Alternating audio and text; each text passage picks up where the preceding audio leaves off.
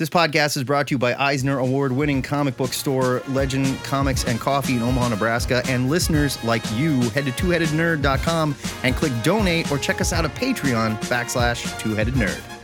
Our story this week picks up where we left off last week. Oh, showtime! Broadcasting from the Ziggurat at Omaha in caverns deep below the metro area, it is our pleasure to welcome you to episode six hundred eighty-eight of the Two-Headed Nerd comic book podcast. I'm your head number one, the internet's Joe Patrick. And Matt, The Rock tweeted that Black Adam is about to hit profitability, but no sequel has been announced yet. My name is Matt Baum, your head number two, and I will drop a line a lot of misogynist trolls used on Captain Marvel when it was already a very profitable film. Maybe he just needs to smile a little more. Yeah, he is very angry. He's, he's very angry when he smashes. The one thing the guy has is his charisma, and the director was like, don't use any of that. you know, like, oh, you on. know what? I think The Rock secretly directed this film. Yeah, he may have, and maybe he was just trying something new, but well, just go back to Rocky, man. Everybody likes that guy, you know? In this episode, the Cosmic Longbox returns, so we're reviewing and discussing eight comic book back issues based on a theme. After that, we'll tell you listeners about our must-read new comic picks that you have to pick up next week. That sound that you hear in the background, though, that is the Cosmic Longbox about to fling us into the comic time stream, which means it's back issue review time in the Ziggurat.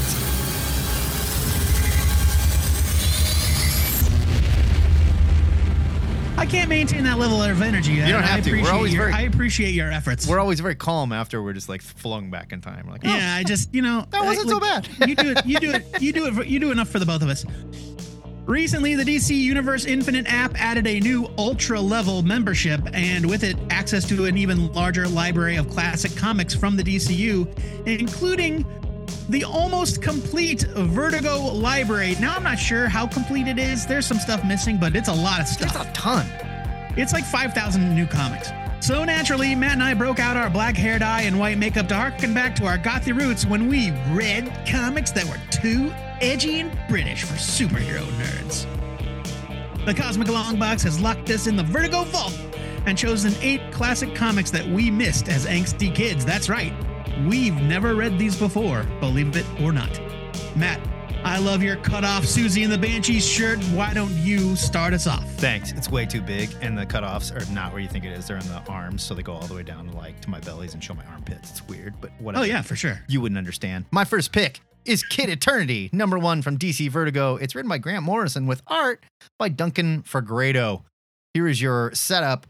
Back in nineteen ninety-one, Grant Morrison hadn't taken over the J L A book yet, and he was one of Vertigo's biggest name creators. I loved his work on Animal Man and Doom Patrol in the late eighties, both of which were Silver Age characters he reinvented at Vertigo. So why not let him revamp the Golden Age character Kid Eternity for the nineties?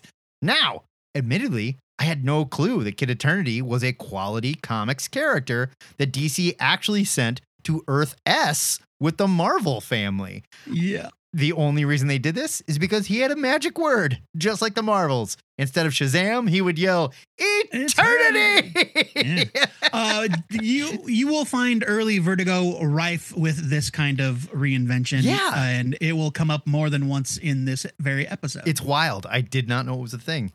Here, Morrison is updating the character, but later in the series, he acknowledges that Kid Eternity's Golden Age adventures still count.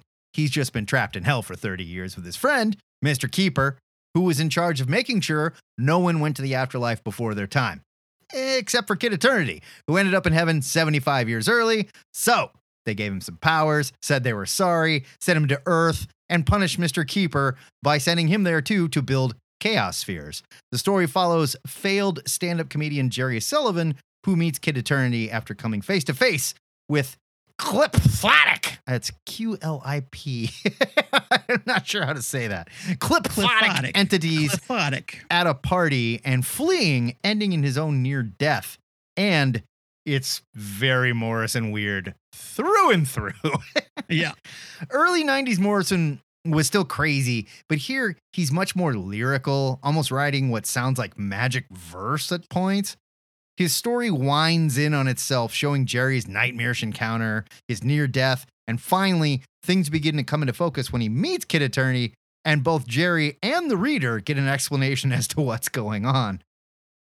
Duncan Fegredo paints the art in this issue, and it's much more thin-lined and detailed than his heavy, chunky drawing line style.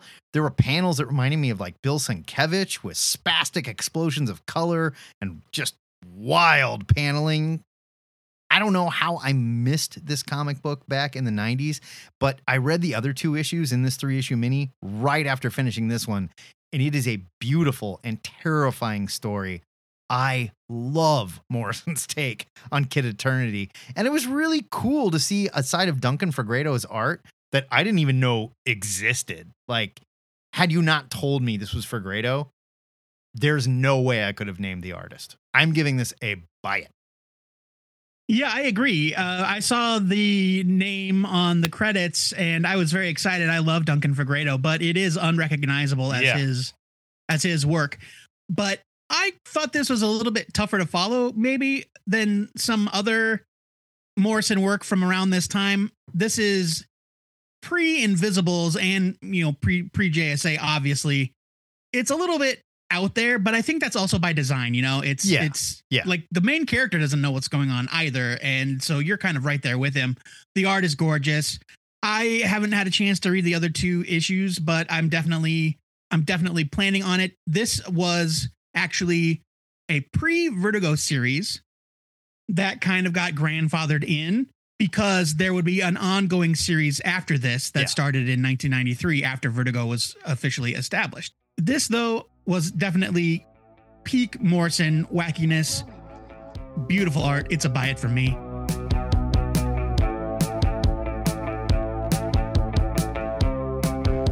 And speaking of proto-Vertigo titles, first up for me is Shade, the Changing Man, number one, from nineteen ninety. This was written by Peter Milligan with art by Chris Bachalo. Here's your solicit. Shade must convince someone of his true identity before people from his home dimension can unleash madness across America. But the only one he's convinced so far is the daughter of a serial killer's victim, the same condemned killer he now inhabits.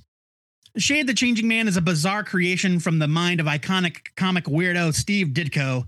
Rack Shade is a hero from the planet Meta who fights evil with the reality-warping M-Vest. First introduced by Ditko in nineteen seventy-seven, Peter Milligan and Chris Bachalo would reinvent the character in nineteen ninety in a series that would join Sandman in leading to the creation of Vertigo Comics.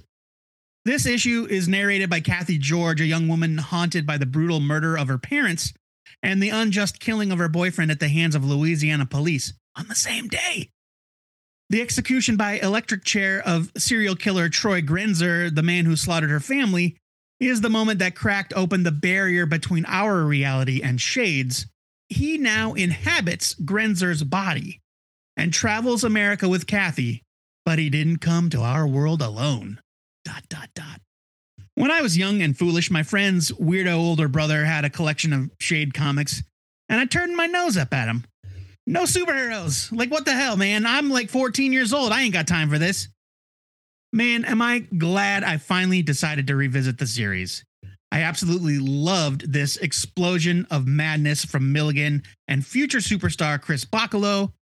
Milligan does an amazing job plumbing the depths of Kathy's grief and despair, and her near mental break when reunited with the face of the man that destroyed everything she loved. An unexpected twist that I liked was the fact that the breakdown of reality that brought Shade's world into ours left witnesses and evidence. I was expecting that element of the story to remain a secret guarded by Shade and Kathy rather than a key part of the plot. You know, like I was kind of expecting it to unfold like a like a C W or H B O hour-long sci-fi drama, sure, right? Where it's sure. like, nobody knows Shade's true nature. Ooh, he's just got to convince people he's not a serial killer. Chris Bachalo's work is unrecognizable here, but it is still fantastic, capturing the feel of other proto-Vertigo artists like Sandman's Sam Keith and Mike Dringenberg. His depiction of Shade's unreal effect on the world is definitely an indicator of how beautifully bizarre his work would one day become. I wrote off this series as an ignorant teenager, but after revisiting Shade, the Changing Man number one, I'm definitely planning on giving it a second chance. I'm giving this a buy it. This was definitely another book where, had you not told me this is early Chris Bachalo, I would not have guessed. I would have yeah. guessed Dringenberg, maybe. I don't know. It looks nothing like him. And it's wild to look back at these guys at a point before they hit their style. Not when they were developing their style, but before their style existed at all. Like, he was doing a totally different thing. You can see him going nuts here, definitely. And it works really well for Milligan's story, which is just crazy. Super crazy. Like, this is one of the things that I love about Vertigo Comics, and we'll talk about it more as we go on, and we'll probably talk about it the entire time, is how you couldn't do stuff like this anywhere else. They had to shunt this off. This is before we got into Vertigo, obviously. But I think D C was just looking at this and going, what do we do with these? These are cool. We like them. We like the creators. They're totally nuts, though. We've got to move this to its own universe where they can just do whatever they want. So I'm giving this a buy it as well. It's very cool. And the story, I agree, this is a little easier to follow, probably, than Kid Eternity, but just as nuts an idea. Huge buy it, though. Yeah. D C in the late eighties, very, very early nineties was branching out into mature reader storytelling. Yeah.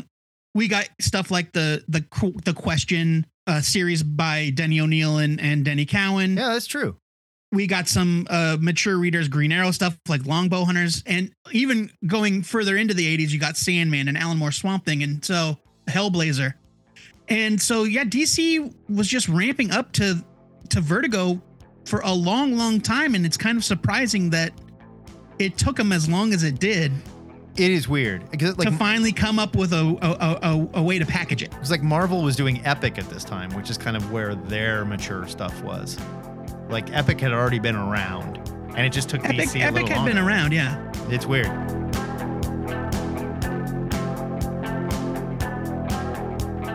On the subject of weird, we move to Goddess, number one, from Vertigo. nineteen ninety-five is written by Garth Ennis and art by Phil Winslade. See if you can pick up a theme for these first six books that we talk about. Here's your setup. The same year Garth Ennis's Preacher hit the stands, he had a second Vertigo title that wouldn't be quite as successful, Goddess. It was sort of the pagan supernatural counterpart to the pseudo-Christian mythos that he played on in the pages of Preacher. Here's your solicit.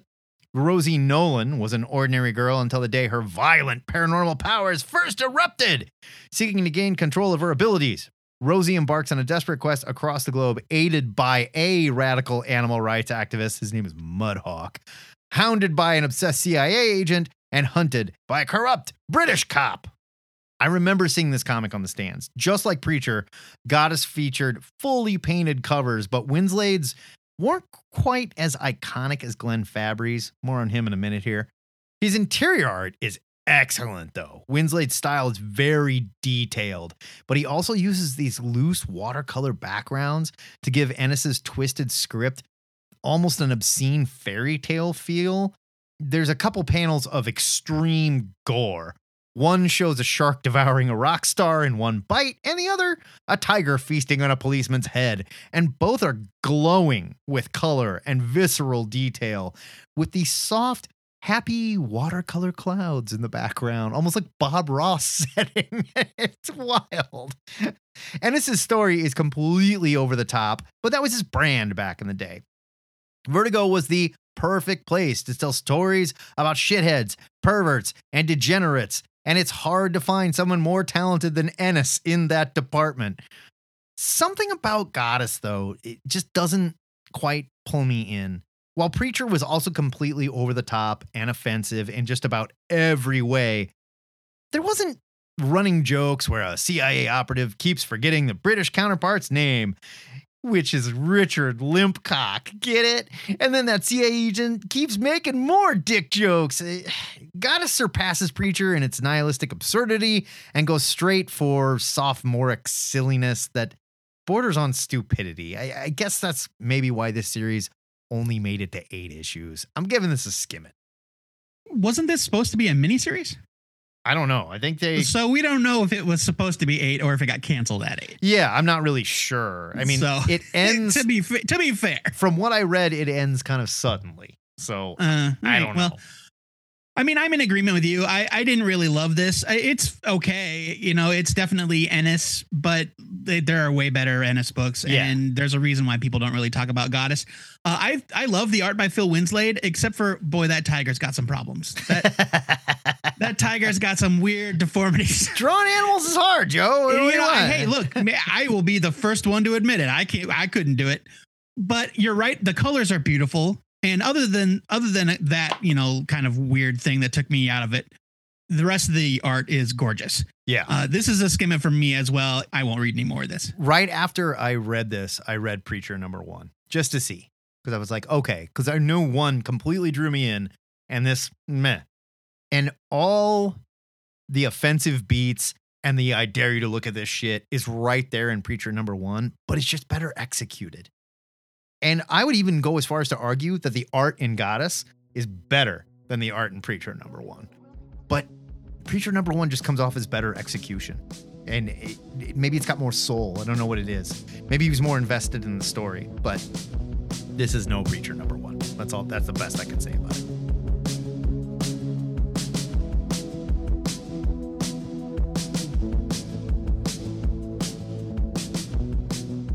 For another Golden Age revival. This time it's Sandman Mystery Theater number one from nineteen ninety-one. It's written by Matt Wagner with art by Guy Davis, also pre-Vertigo, nineteen ninety-one. I can't believe you have never read this. It blows my mind. I to my to my shame. Like yeah. I I am shamed by this. This is one of my all-time favorite comic book I get series. It. It's we'll get into it. We'll oh, get into it. it. Here's your solicit. Uh, by the way, all my solicits came directly from the D C Universe Infinite app. They all had pretty great yeah. descriptions for my issues. The Tarantula, Act One, the film noir style series, kicks off with an opening arc following Wesley Dodds as he tracks the Tarantula, a mysterious kidnapper who wants the last dance on every young woman's card. Gross. It's a dance card. Look it up. In the waning days of the Great Depression, society gal Diane Belmont, or Deanne, I always, I wasn't sure how Diane, to pronounce it. But Diane. She won't let her district attorney father's prohibition-era morals get in the way of her good time. She soon meets the oddly compelling Wesley Dodds, recently returned from abroad to take over his deceased father's business. What they'll all soon discover is that a kidnapper roams the New York streets, claiming young high society women as his victims. Meanwhile, a mysterious gas mask and fedora-clad figure stalks the night. Is he the terrible tarantula? Of course not. It's the Sandman. Yeah, dummy. no, no. I mean, like the tarantula probably has spider legs, right? I, I don't know. I doubt it. I think this is... He doesn't. I don't know. He ends up not. Re- no. All right. I, like, I'm, I'm ninety percent sure it's already somebody we saw in this issue. So this series has been on my must-read list for like twenty years. I can't believe it took this dumb podcast to get me to finally pull the trigger. I'm sorry. It is a failing on my part, and I fully admit to it. That's good. Matt I appreciate Wagner's you admonishing script. yourself in front of the listeners and everybody. I so. just, I'm, fla- I'm just flagellating, I'm flagellating myself, good. Which is not what you think it sounds like. Matt Wagner's script really does feel like it's stepped out of the glory days of film noir, but with a dark edge that those classic films never even dreamed about having. I loved that Sandman is just this lurking presence throughout the issue, and that we never actually see more than a hint of the tarantula. If you had no idea who this Golden Age hero was, you might even suspect that he was the villain, like the way they play it in the book. Yeah. Wagner also establishes Wesley's odd connection to dreams by opening the issue with a nightmarish sequence and a blink and you'll miss it appearance by Morpheus himself. You see his mask in uh, yeah. one small panel. I've been a fan of Guy Davis since discovering his work on Mike Mignola's Hellboy spinoff B P R D. His loose, moody, shadowy art amplifies the mysterious tone of the story.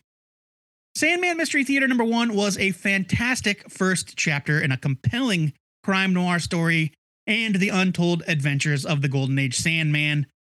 Shame on me for not discovering it sooner. This gets a huge buy it, obviously. Yeah, this was the book that started my love affair with uh, Guy Davis. And man, I got to talk to him at a comic show I was at in Chicago for a while. And it was one of those things where he was in Artist Alley.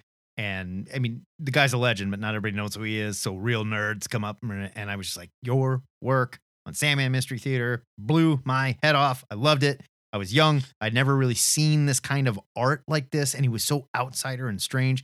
We ended up talking for an hour and a half, and he's the nicest oh, wow. guy. I love this series. Go read it.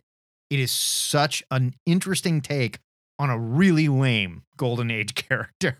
Hey, Sandman's not lame. He's cool. Uh, no, he's lame.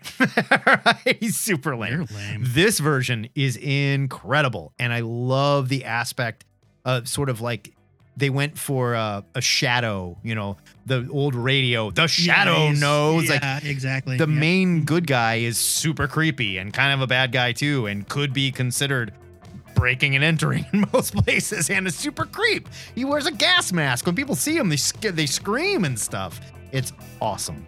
I and he roofies love- them with his gas gun. And he roofies them with his gas gun. I yeah. absolutely adore this series. Of course, it's a huge one for me.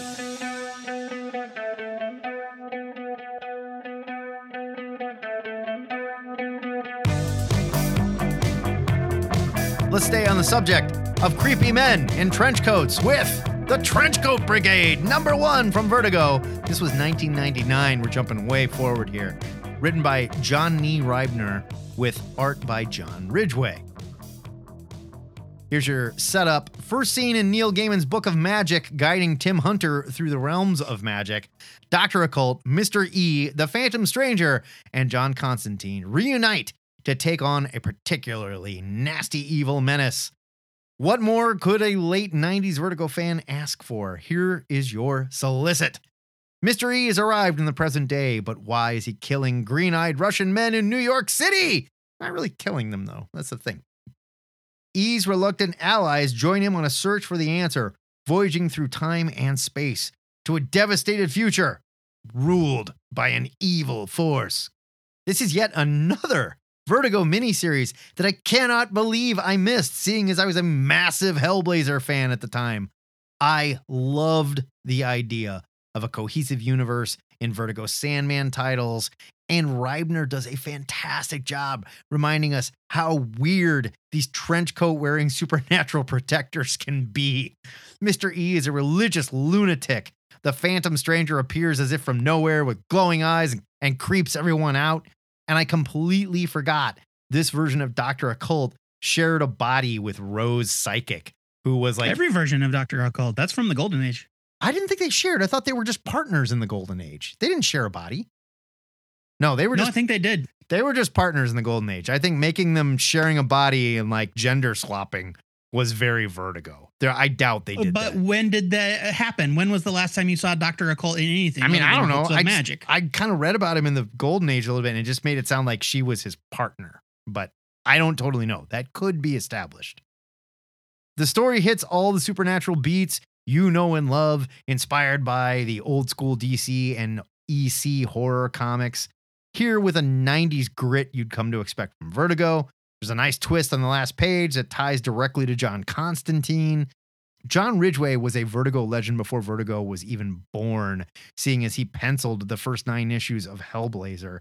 He's got a razor-thin, very detailed style with crosshatch shading that can make just about anything look extremely creepy. I love him. I almost forgot how good this guy is.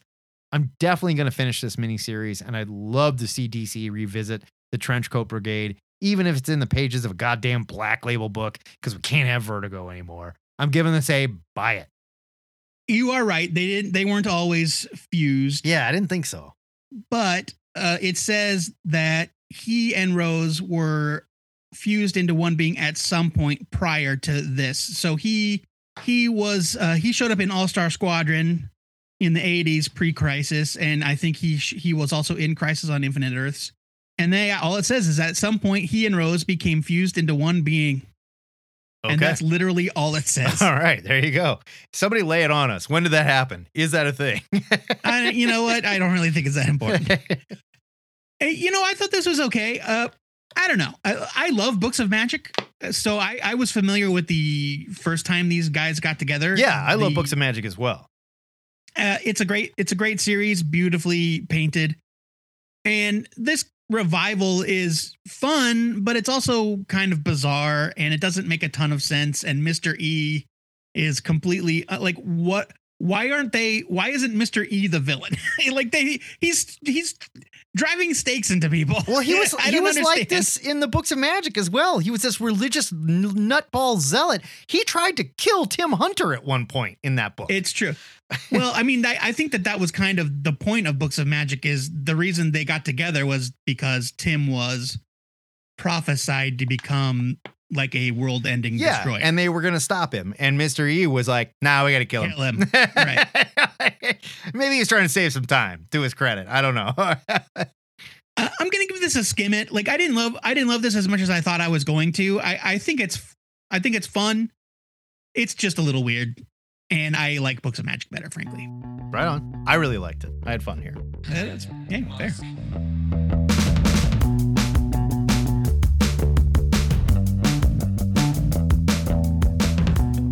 Let's break from our theme of supernatural British weirdness and get to the angsty, violent teen portion of the program. Also British.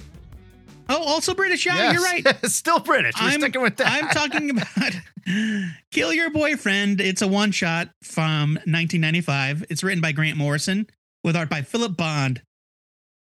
Here's your setup. Kill Your Boyfriend is an over-the-top black comedy of rebellion and teen romance topped with a heady mix of random violence and dark humor. A British schoolgirl yearning for excitement joins up with an angry rebel boy intent on tearing down middle-class England. From the back cover, quote, girl meets boy, girl falls for boy. Boy takes girl on violent rampage through English suburb. Murder, sex, drugs, and anarchy follow. Yeah, baby. In the mid nineties, you couldn't swing a dead cat without hitting a tale of teenage love gone violently wrong. But when Grant Morrison envisioned Kill Your Boyfriend a few years earlier, their inspiration was a Martin Sheen film called Badlands. In all of the things that I read about this, I, they refer to it as Heartland, but in America, it was called Badlands. So yeah. I wonder if that was an, a, an English thing where they changed the name. I'm betting there is because there was something else called Heartland. Or they don't have Badlands in England, and they, well, but Badlands didn't make any sense. I don't. Th- I don't think that's it. It's not. They're not talking about the necessarily the Badlands in South Dakota. The Badlands. Well, kind of. They like, are because they are. They are talking about that because that movie is based on the exploits of Midwest teenage spree killer I Charlie Starkweather. True. Yeah, I guess that's true. As Morrison describes him, he's the James Dean of serial killers. He was obsessed with cool and style. Morrison takes the theme and thrusts it into the nineties with Kill Your Boyfriend, which features the unnamed boy and his young lover girl. Morrison's story is darkly funny. It's wish fulfillment to the extreme as boy and girl go on a sex and drug-fueled rampage across England. They're reacting to their frustrations in ways that most of us would never dream of. Even their bus full of allegedly like-minded friends proved to be nothing but posers playing at rebellion. Morrison somehow makes this pair of maniacs relatable despite their actions. It's very easy to remember a time when I felt similarly powerless and wished that I could take drastic action. I never picked up a gun and murdered anybody, but, you know. I mean, there was that one time. That was just, just that yeah. one time. And you're sorry. I mean, like, it's... It can, we I'm can. very sorry. By the time the story comes to an explosive end, you're actually rooting for the young lovers to somehow succeed, even when you know that they can't. I can't remember the first time I encountered his work, but I think it was in an Oni Press series that I've since forgotten. I've been a huge fan of Philip Bond for years.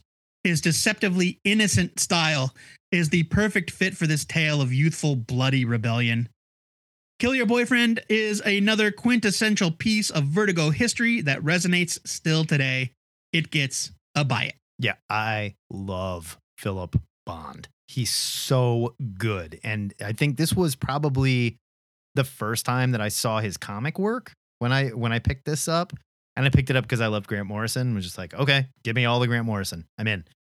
But I later figured out he used to work on this magazine called forty in Times, which was sort of like this occult magazine where it was about like U F Os and how pyramids were on ley lines and shit like that. And he would illustrate stuff in that book and in, oh, that, cool. in that magazine. And I went back and looked and I was like, oh my God, that is Philip Bond. I had a bunch of those magazines. Love him. Absolutely love him. This is a romp. And it's a one shot and it's great. And it like, it's just Grant Morrison freaking out. And yeah, like maybe it doesn't age real well. There's stuff about school shootings and stuff in here, but it was about teen angst at the time. And that really wasn't a thing when this was written. I, I believe this was pre-Columbine even. So, you know. Yeah, it was, I think. Take it with a grain of salt. It is what it is. It's just a good punk rock feminist romp. And we didn't have a lot of those. And we still probably don't have enough of those, quite honestly. I'm giving this a huge buy it. It's also, the art is just awesome. God, I love Philip Bond. I'm not sure how feminist it is, but... Well, I mean, it's her, like... It, I, guess, your main, I guess she does She does go, yeah. Yeah, it's your main character is a little girl that's sick of everybody's shit. Nice to see a girl doing it, so...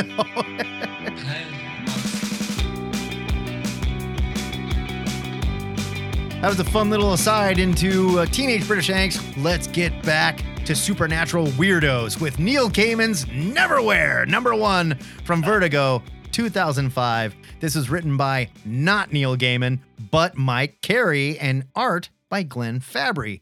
Here's your setup. Neverwhere was actually a British T V series that aired on B B C Two back in nineteen ninety-six. Created by Gaiman and a guy named Lenny Henry. Gaiman then wrote a novelization of the show, and flash forward to two thousand five, Vertigo brings readers Mike Carey's comic book adaptation of the novel adaptation of the T V show. Everybody following that? I got it. I'm on board. Okay. Here's the novel's solicit. Under the streets of London, there's a world most people could never even dream of. A city of monsters and saints, murderers and angels, knights in armoire. It's got that U in it because they're British. And pale girls in black velvet. That's how us goth boys like them, right? Neverwhere is the London of the people who have fallen between the cracks.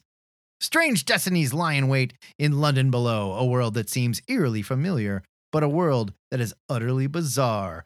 Peopled by unearthly characters, such as the angel called Islington. Islington. Islington. Islington. The girl named Dore, and the Earl who holds court on the tube train.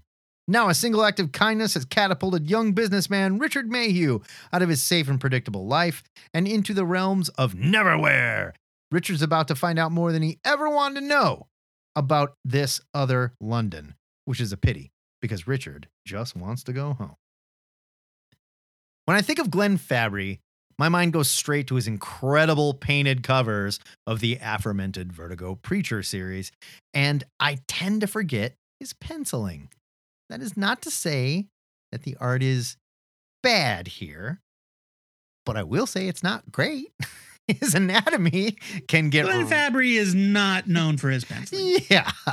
His anatomy can get wild at times and a little more visceral than I'm comfortable with.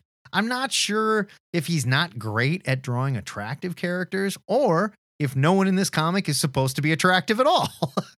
Mike, Probably the first one. Mike Carey does a nice job with Gaiman's modern fairy tale that seems to take place with interdimensional beings who can walk amongst normal humans because they kind of look like homeless people that dress like lunatics.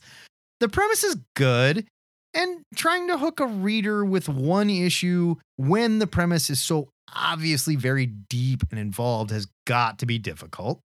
There just wasn't a lot to root for character-wise. Richard, the main character, is kind of a sad sack with a very controlling girlfriend. I mean, I guess these days he's the definition of a beta cuck, if you will.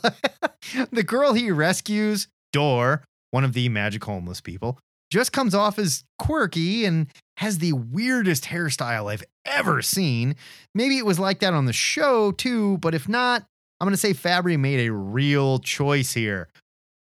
I don't know how faithful this is to the source material, but I think a different artist may have helped the story a little bit. Maybe having read the book or watched the show, I would be more invested. But this just did not hook me as a new reader. I'm going to give it a skim it, because you can see Gaiman work in here and you can see Carey doing a good job with it. There's just maybe a little too much for a first issue and not enough character stuff to make you care. I think we're kind of flip-flopped in our opinions of Neverwhere and the Trenchcoat Brigade, because this kind of hit me just in the right mood. When the, I remember when this came out, you and I, what year was this? two thousand eight? Yeah, two thousand five. Sorry. two thousand five. You and I were still working at Krypton at the time. And I remember when this came out and looking at it and thinking, oh, Neil Gaiman, but this isn't Neil Gaiman. And yeah. I turned my nose up at it. But we had bootleg V H S copies of Neverwhere for uh, sale. Yes, I remember. And I, like, I remember, like, I remember never watching this, the show beyond a few seconds of it. And it was like cheesy B B C nonsense. Oh, yeah. But I read this last night and I really found myself enjoying it. Now, I agree that Fabry's art is, he's not my favorite pencil artist. He's very talented. Let's just say he's, that. He's, he's a great, he's a great painter. He's a great yes. cover artist, but uh, his pencil art doesn't really work. Mm. But story-wise, I kind of liked it. I, I, I like this idea. It, they're not necessarily interdimensional, but it's kind of like, what's that um, J. Michael Straczynski book where it's, is it Midnight Nation? Wasn't that the one with where, the vampires? Uh, where that's the one where, you know, there's like people that are forgotten by society and they become invisible. And so they kind of have their own society that's like out of sync with reality. Okay. And and then they are, there are these like dark beings. Yes. But it's, that's, oh yeah. Yes. You're right. Yes. Gary Frank drew it. Uh, mm-hmm. That that kind of reminded me of this, like that there is this society, this world hidden within ours, populated by people that are forgotten. And I just kind of thought that that was a neat idea. Whether or not uh, it it holds up in relation to the the book or the show, I cannot say. I liked this first issue. I do wish the art had been a little better. Yeah. I'm also going to give it a skim it. But I liked it better than you did. I think it's not. Yeah, it's not terrible, but it just no, it's not bad. It's not bad at all. It's just I think it. I, I think it, a better artist would have a different yeah. artist would have served. I this I hate book to better. Say that because Glenn Fabry is a crazy talented. Yeah, I artist. Don't want to say a better artist. Let's say a different. A artist. different artist. A different artist. Yes. Yeah.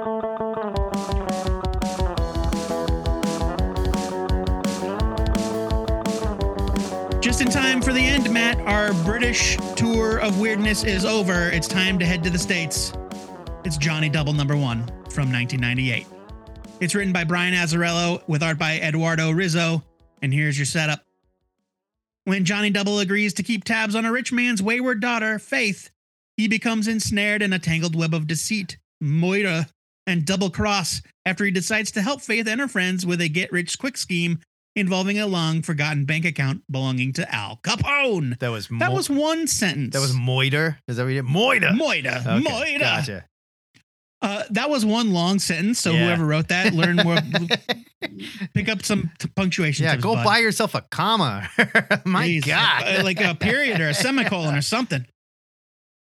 Johnny Double was created by Len Wein and Marv Wolfman in the pages of Showcase seventy-eight from nineteen sixty-eight. No artist name given. Screw you guys. He was an aging ex-cop working as a P I in San Francisco that talked like a relic from a bygone era and was obsessed with the American counterculture movement of the nineteen sixties. Didn't he show up in that um, in a Wonder Woman issue that we recently reviewed when she was Diana Prince and she was like the hip swinging whatever? Yeah, he did. Maybe that he was totally him. Did. Yeah, he was. I there. mean, he made appearances. Yeah, he was rolling with her and Selena Kyle, the Catwoman, who was I didn't recognize with the weird all. costume. Yeah. yeah, she only wore that. She wore that costume for less yes. than a year. Azzarello and Rizzo revived the character with this, their first collaboration, which would lead to their award-winning run on one hundred Bullets the following year. The pair proved to be a powerhouse team right out of the gate. Johnny Double is full of Azzarello's trademark grizzled dialogue, sexy broads, brutal violence, and colorful characters that crawled straight from the gutter. I love the far-fetched scheme of hijacking Al Capone's long-lost bank account like some bureaucrat wouldn't have already found that years ago. Eduardo Rizzo must have hit the industry as a fully formed artistic giant because his work here is just as gnarly and beautiful as it was at the peak oh, yeah. of one hundred Bullets' popularity. Absolutely. I don't know if that guy has ever not been as brilliant as he is today. No, and, and like his style is just, yep, this is all I can do. You know? It's, like, here I it mean, is. That's not a slam. It's just like, you no. like, there's no mistaking his work. Right.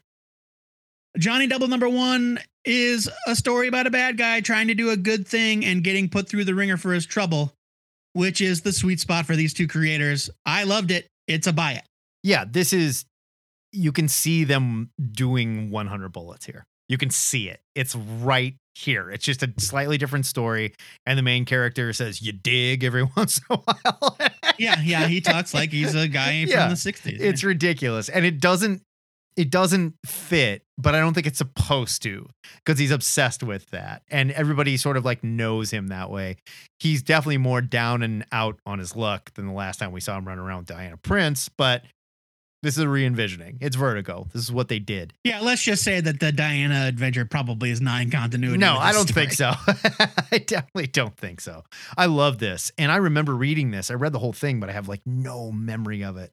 So I'm totally going to go back and read this whole story. Well, I'm always confusing it with the Human Target miniseries that preceded the, there was a Human Target miniseries yeah. that came out before the ongoing, and it came out right around this same time. And so I'm always mixing the two up, but yeah, no, this is Johnny Double, Azzarello, and Rizzo. Right. It was Peter Milligan and Edvin Bukovic. Oh yes. Did that first Human Target, but yeah, it was right around the same time, man. The Human Target was another fantastic Vertigo re-envisioning of a character. That's all they did, right? No, this is so good. I love this. It's a huge buy it from me. And if you never checked out one hundred Bullets, oh my God, go pick up that comic book. It is one of the best conspiracy comic books ever created. Love this creative team. Man, I miss this stuff so much. Huge buy it. This next part is going to be really difficult for us. We have got links with more info on all these comics in our show notes if you want to check that out. But before we can escape the Vertigo Vault, the Cosmic Longbox requires us to pick one of these comics to enter the T H N Permanent Collection. Joe Patrick, which of these comics touched your dark, gothy inner child? Gross. I know. Uh, sorry. I, I mean, that's what a lot of Vertigo comics were about, though. They, yeah, they sure, they sure did. Let's be real. I was too busy thinking about the Human Target. I, I think that that's on my, I think that'll be my on my reading list for tonight.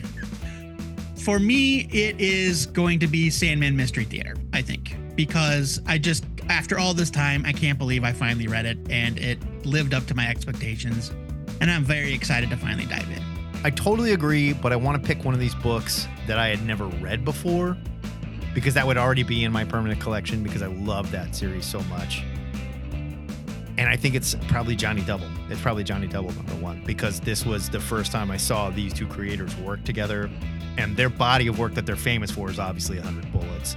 And one hundred Bullets is just, I can't say enough about how great that series is if you've never mm-hmm. read it. Yeah. One of my all-time favorites. So this was like seeing them in this raw creative, you know, crew that would go on to do something so amazing.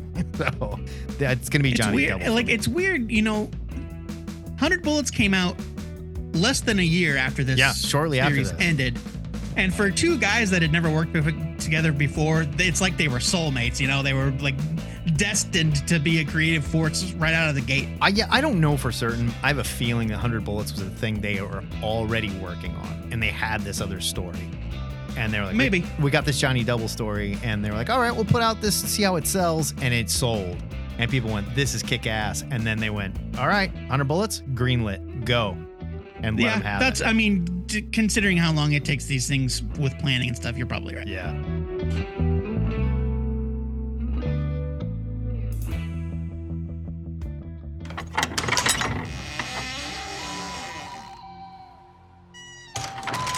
With our back issue duties complete, we find ourselves reconstituting in the T H N Sanctum Sanctorum, where we come each week to escape the chaos of reality, ponder ancient mysteries, study arcane tomes, and of course, make our must-read picks for the next new Comic Book Wednesday. Matt, What should these nerds be picking up from the local comic shop next Wednesday, December the fourteenth? My pick for next Wednesday is Vicious Circle, number one from Boom Studios. It is three dollars and ninety-nine cents. It's written by Madison Tomlin with art by Lee Brameggio. I'm pronouncing his name wrong because we pronounce a lot of people's names wrong, and I figure if we just pronounce them all wrong, then people will be like, well, these guys are idiots. It's not their fault. So there we go. Here is your solicit. I don't know if that, I don't know if that logic tracks, but okay. Director, screenwriter, and one of the visionaries behind The Batman and Project Power. I'm not sure what that is. Creator Madison Tomlin teams up with iconic artist Lee Brameggio, who's worked on Batman the Damned recently, and Joker! Exclamation point. Sean Thacker is a trained assassin from the future who seeks revenge on the only other man with his affliction. Each life they take forces them both to travel between vastly different past and future eras, spanning from the twenty-second century Tokyo to nineteen fifties New Orleans to the Cretaceous era and beyond. The two mortal rivals are locked in a battle of wills that spans millions of years, all to alter the course of history. With each time period, artist Lee Brameggio adjusts his artistic style to pay homage to luminary comics, artists, and historical master painters presented in a prestige, oversized format. If I need to tell you why you should pick this up, you did not hear what I just read, okay? First of all, Lee Brameggio, one of my favorite artists. The guy is outstandingly creative. And if you look, like, Bermejo is a very noticeable style. When you see him working, you go, that is definitely Lee Brameggio. He does this very realistic, incredible art. And in this, he is pushing himself. And he's pushing himself to work like artists that formed him. And it looks absolutely gorgeous. Amazing. I don't know much about I don't know much about Madison Tomlin outside of his credits for working on The Batman. I'm not sure what Project Power is. I'm sure he's a very talented guy. Looking forward to reading it. Hopefully this is a great comic book, but I feel like Lee Brameggio, he don't sign on for no garbage. So go pick this up. Uh, Project Power was a movie, a Netflix uh, original movie starring Jamie Foxx and Joseph Gordon-Levitt. Oh, yeah. About uh, about a an illegal drug that gets onto the streets and it gives people yes. superpowers for five minutes at a time. I think and that kind of flopped. uh, well, yeah. I mean, it's like it's okay. It, like I watched it and I liked it, but it's kind of like it's just kind of good, casual, like turn it on while you play a game on your phone kind of viewing. You know, yeah. it's it's decent. It's kind of popcorn. Jamie Foxx, you won an Oscar, what are you doing kind of viewing. Right. I don't know, man. Netflix is where the money seems to be these days. So I, I don't know. My pick for next week goes to Danger Street, number one from D C Comics. I'm sure, I'm sure it's Black Label. Who even knows? It's four dollars and ninety-nine cents. It's written by Tom King with art by Jorge Fornes. Here's your solicit. Joining the Justice League is a goal for any superhero, but what happens when a quest for membership takes a sinister turn? Join Starman, Metamorpho, and Warlord as they look to prove themselves worthy by summoning and defeating Darkseid in battle. Good luck with that. Soon they'll learn that calling upon a new god never ends well, and their world is headed for a crisis as a result. The journey to save the day will be a treacherous one filled with princesses, knights, and all kinds of monsters. Each person the heroes encounter plays a crucial role in this sprawling yet gripping narrative that is a little bit silly, a whole lot dark, and completely cool. Expect the unexpected with a supporting cast featuring Manhunter, Lady Cop, the Green Team, and the Creeper. I love the Green Team. Now, in case you didn't figure it out, if you're an old head like us and you hadn't figured it out, this is inspired by the heroes and villains that appeared in a forgotten series called First Issue Special. Tom King and Jorge Fornes, who also drew Rorschach and a lot of the better issues of Tom King's Batman, return for an unforgettable maxi series that reimagines the characters uh, and their stories. A multi-character, multi-layered crime drama starring some of D C's most obscure creations. No one will see it coming, but everyone will want to see where it goes. So back when we were doing Nerd News on Cover yeah. to Cover, we talked about this. I feel like it was like three years ago for it, some reason. No, this has it, been it work, in the works for a while, yeah. but I think it was announced when Strange Adventures was still coming out. This so has to be Black Label. It's Tom. It's more of Tom King's Black Label stuff. It's got to be. I mean, I don't know. We'll see. It doesn't really matter, it, it, but it's it's This is uh, my pick because I think that this is where I prefer Tom King. Like, yeah. Off in the periphery. This is where Tom King shines. And definitely. Like, believe it or not, I don't have any like investment in the Lady Cop uh, continuity, so he can do whatever he wants. But if to, they, or to the green team.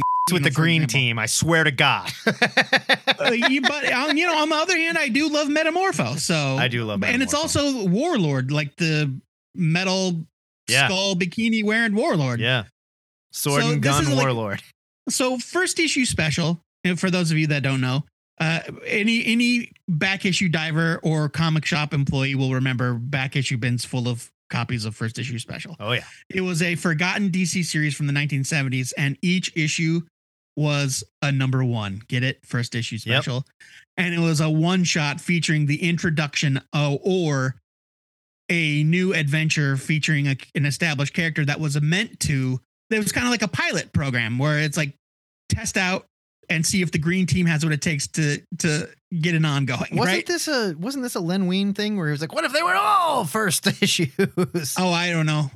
But like Warlord ended up getting his own book out of the deal. Yeah. It is also where we got the blue skinned Starman that would later appear in James Robinson's series, you know? So uh, things came out of first issue special, and Tom King and Jorge Fornes are going to mine that for all it's worth. It was Jerry Conway. Um, it was Jerry Conway came up with it. Oh, uh, there you go. There you I go. like Jerry Conway. I do too. I, I'm excited. The T H N trade of the week for December fourteenth goes to Beware, the Eye of Odin, the trade paperback from Image Comics. It's sixteen ninety-nine. It's written by Doug Wagner with art by Tim Odlund and Michelle Madison. Here's your solicit. Helgi, the prince of a Viking village, has stumbled upon the cursed Eye of Odin. If he doesn't return it to his rightful owner by the new moon, he will die an agonizing death of boils and decay. Ugh. By his side are Stiger, a one-armed warrior past his prime, and Cadlin, a female warrior convinced she's a Valkyrie. Their only path will take them through the treacherous lands of Hundrafolk, trolls, and earthen smiths. This collects Beware the Eye of Odin one through four. I gave issue number three a huge buy-it in a ludicrous speed round that I wrote a few months ago. Fans of Norse mythology and fantasy are going to love this. It has some of the most disgusting troll designs I have ever seen committed to comic art. Tim Odlund is a crazy person. Pick this up. It is fun. You will yeah, love it, I, fancy I, nerds. I flipped, I flipped through this. The art is bonkers. It is nuts. Love it. Well, let us know if our picks of the week brought any clarity to the chaos of your life or just drained your wallet of at least three dollars and ninety-nine cents over at our Discord in the New Comics channel. And don't forget to tell us what you're reading while you're there. Excelsior! Oh. That is it for T H N six eighty-eight! Next week, we are back to reviewing new comics, and we'll revisit what happens when a Batman versus a Spawn in our Patreon Extra. Did we mention we have a live call-in show, too? We call it T H N Cover to Cover. It happens on Saturdays, ten thirty Central. Not this Saturday, but it will happen again, I promise. Check out our Discord for details. Joe Patrick. One thing we give these nerds to talk about is the question of the week. Can you please reset that? I can and will. This week's question is courtesy of Brian Domingos. Rebrands. Remember when Thunderbolts changed from a team of reformed villains to a fight club? What's an ongoing book rebrand that you love or wish you could forget? Please keep your question of the week suggestions coming. We do need them uh, with regularity. If you can't make it to Cover to Cover Live, shoot an M P three to two-headednerd at gmail dot com or leave a message on the T H N hotline. The number is four oh two, eight one nine, four eight nine four, but please keep that to two minutes or less. Now, point of order about this week's show. We're not having one. It's our annual holiday uh, uh, gathering, Cookie Fest. Uh, no, you can't have the recipes. They are a closely held secret. Don't ask me again, Frank. They don't always work. They don't always work. And Matt and I are not involved in the cooking. So. Yeah, yeah. We're we're in the sitting and watching uh, nerd show. Matt drinks whiskey, and we and we watch dumb yeah. holiday movies on online. So, uh, J D Got a Catch talked about hosting an informal cover to cover on the Discord. No recording, obviously, just a bunch of nerds getting together to chat. I think that's a great idea. Yeah, I'll set up a voice channel they can actually talk in. We'll figure that out if there's some interest. Let us know. we'll do our live tweeting of uh, dumb holiday stuff on the Discord this year. Now, instead what of on we Twitter. could do, and this is something we could talk about, we could do something in the voice channel where you and I sit down and like start something and just like watch it, you know, like on T V. And like, just have the voice channel running? Yeah. With and, a and, computer in between Well, us? But not just that. Like, I do the cartoon theater where we just, like, show, like, show, like, a cartoon before we start going. And you and I just, you know, talk into our computers or our phones or whatever while we're watching it. And it's on screen. Like, we could totally do something like that. I think we should do that. Maybe we, we could figure we'll, out how to do that. We'll figure out the logistics. Let's not promise anything right here on the show. Matt, okay. edit this. Y- this we, with something we can post on Discord. It, it's an idea. It's yeah. an idea. It's an idea. Yeah. Something we need to test out first. If you're new to the show and you'd rather die an agonizing death of boils and decay than listen to any more, I assure you it is only because you have not heard enough. The good news is you can hear the entire run of T H N in our digital Longbox archive at two headed nerd dot com. T H N is a listener-supported podcast. It would not be possible without the extreme generosity of donors like our newest patron, Jorge, a k a. The Lorlax. Lorlax. The, the Lol Rax. Oh, L O L Rax. God, I, I'm never going to give it the time, so am I? Sorry, the Lol Rax. If you like what you hear every week, it's easy to support the show. You can sign up to be a patron at patreon.com backslash two-headed nerd. Oh, man, did you make me get political? No. All right. No. Uh, okay, okay. This is real, by the way. Okay, I understand, but are you sure it's not political? Yes. All right. Before we go, our weekly shout-out goes to the San Francisco police supervisors who decided not to use killer robots in emergency situations. This is real! Quote, "The people of San Francisco have spoken loud and clear. There is no place for killer police robots in our city," Sorry. said Supervisor Dean Preston to A B C News in a statement. Sorry, no shit, E D one oh nine. Have none of you seen any Terminator movies? Like, come on. Where did the good people of San Francisco who will not see T one hundreds mow- mowing down the population? Yeah, we're not talking about RoboCop here. We're talking about killer robots, okay? Until next time, true believers, remember to pre-order your comics. Your killer robot retailer might just greet you with... you asshole. This is the Two-Headed Nerd signing off. Chun chun chun chun chun.